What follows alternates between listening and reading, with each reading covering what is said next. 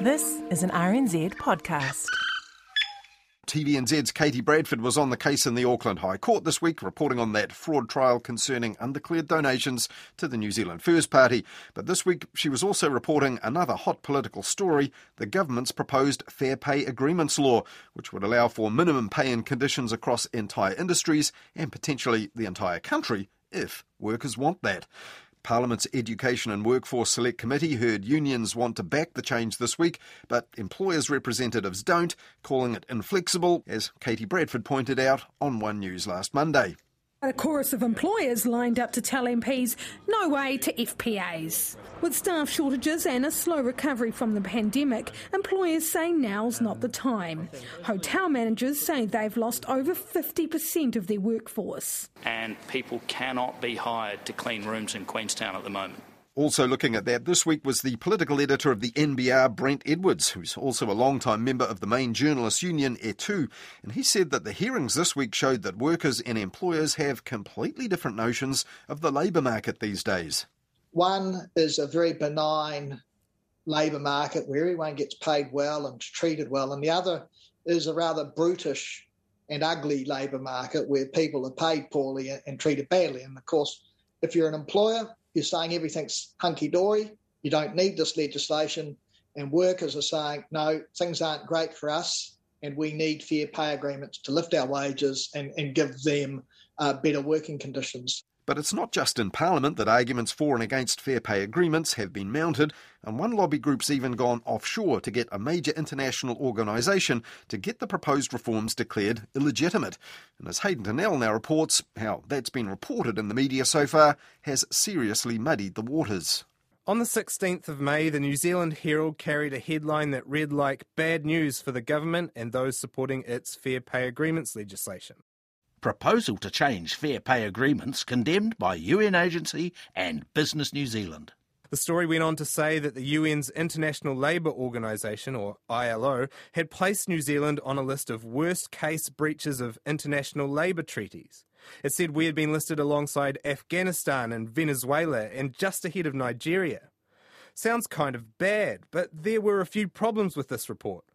For starters, New Zealand hadn't been condemned by the ILO, neither had it been placed on a list of the worst cases of breaches of international labour treaties, and the only reason it had appeared just ahead of Nigeria was that the list the UN had put out was ordered alphabetically.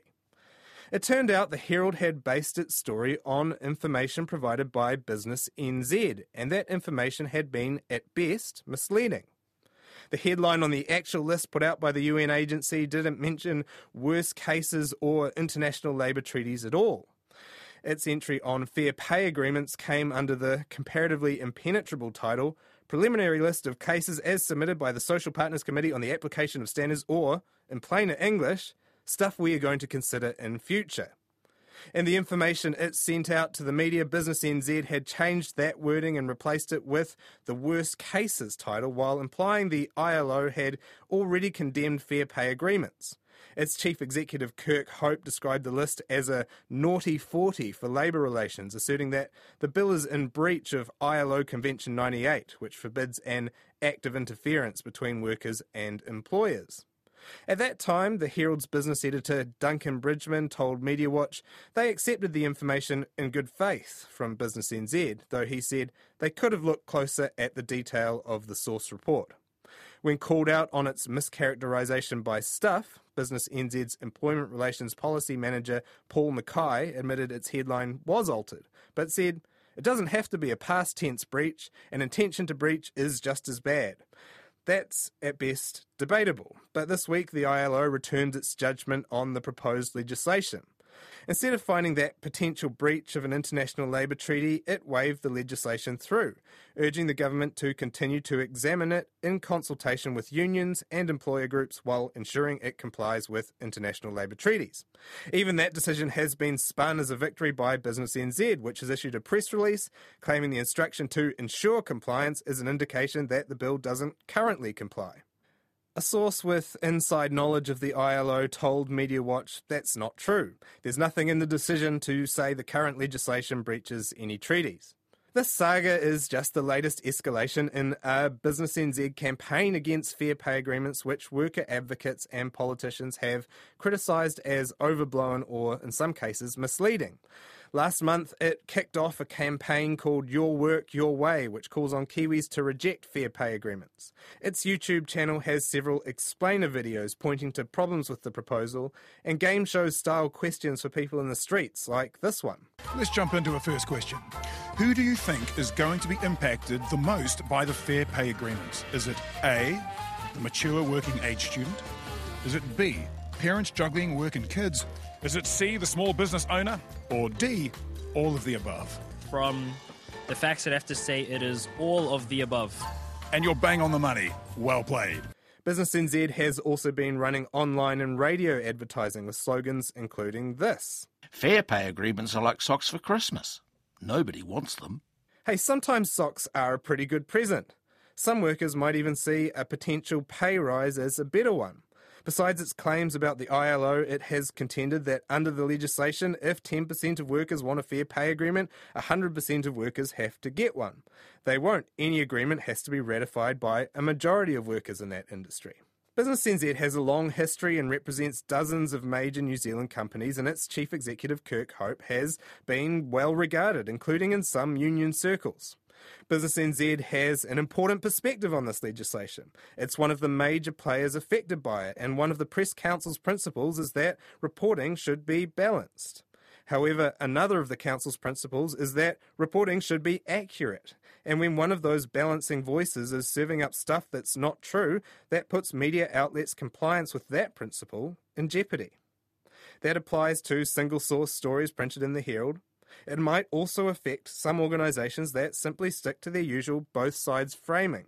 Earlier this week, this headline was published on the One News website, for instance. Employers and workers divided on fair pay agreements. Now, on a level that's accurate, they're definitely at odds, but the story repeats the assertion that the ILO said tweaks may be needed in the final legislation, a line that isn't actually in the ILO's statement. This week, Media Watch asked Business NZ, does it regret altering the ILO's words to say New Zealand had landed on a list of worst case breaches of international labour treaties and a naughty 40 list after the ILO agreed to consider Business NZ's case? And does Business NZ stand by its recent statement that the Fair Pay Agreements Bill in its current form is not compliant with ILO Convention 98? Are there any regrets about the way Business NZ has run its campaign against the FPA legislation, and are there plans to adjust the way that campaign is run? They haven't responded so far. Rebecca Macfie is an experienced Labour reporter who's covered fair pay agreements for The Listener and Newsroom. She says Business NZ's campaign has essentially hacked the media in a way, using its commitment to both sides journalism to get it to reprint exaggerated or even untrue statements. She's opting for a different approach in her reporting. I, I have been surprised by how this has rolled over the last, you know, week to ten days.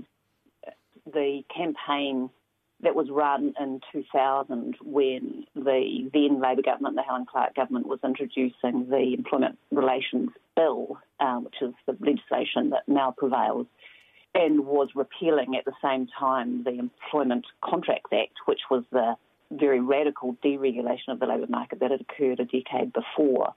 I mean, it was nuts back at the time, and it was stuff was just made up by various business interests that didn't want to lose the Employment Contracts Act.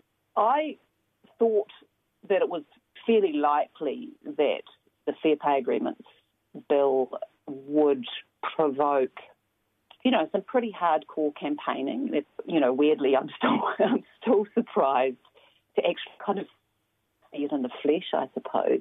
This kind of feels like a generational shift, I suppose. Everyone expected Business NZ to have philosophical differences on this legislation to oppose it. Do you think, though, that they have crossed a line in the stuff that they've said about the ILO?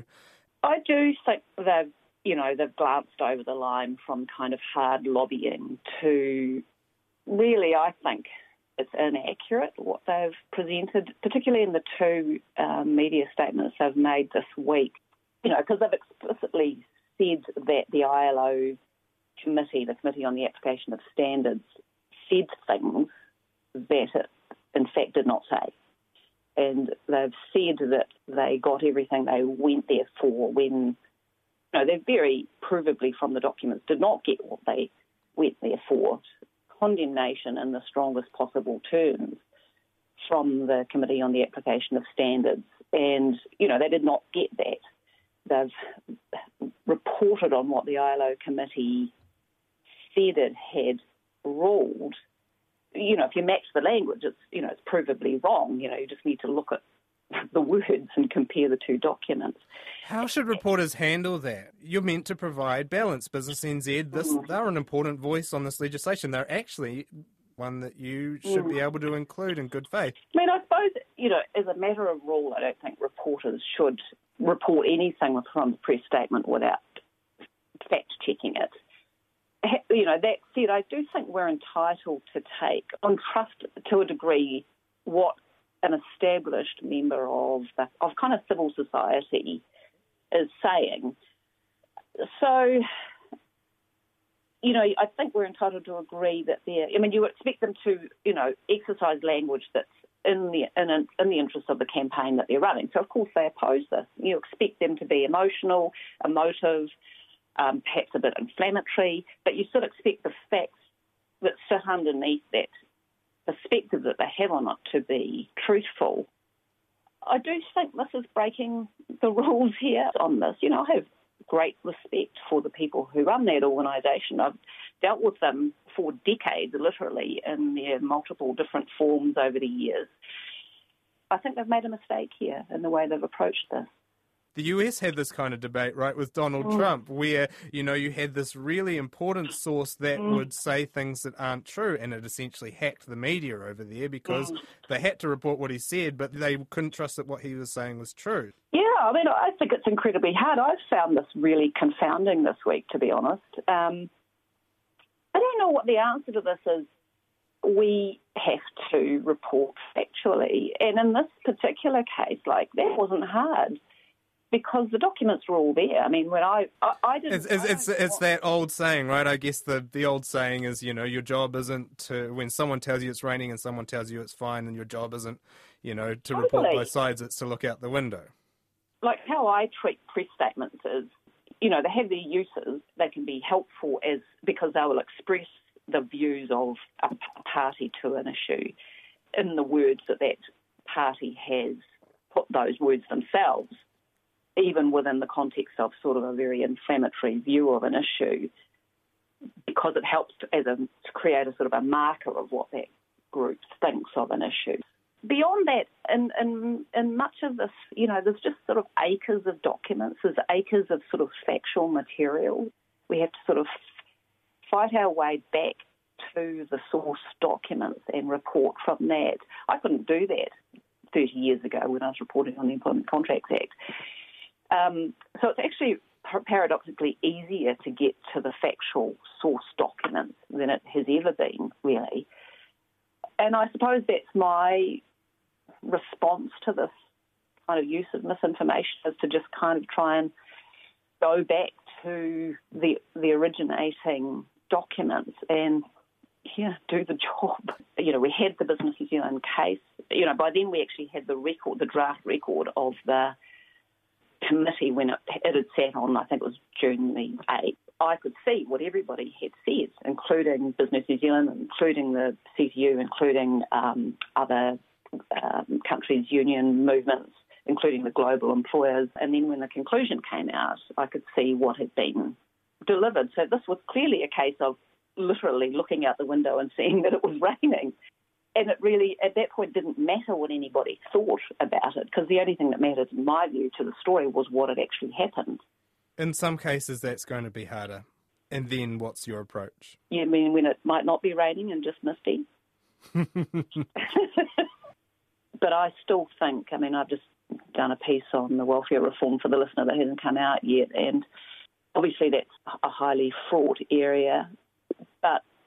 Almost always sitting underneath it all, you you dig down a couple of layers, and there's just an enormous body of factual, considered research material for us to draw on. The, the capacity to find the source material is you know unprecedented in history and certainly in my career. But the you know the time available to do that is also probably unprecedentedly short, and also there's this sort of drive towards interpretative takes on facts, as we've seen in this particular case. That and it's it's a I think it's a daily battle for us. That was journalist Rebecca Macfie, who's reported on the progress of the fair pay agreements currently before a select committee at Parliament and the opposition to them. And she's written about that in the New Zealand Herald, Newsroom, and the Listener magazine. There, she was talking to Media Watch's Hayden Donnell.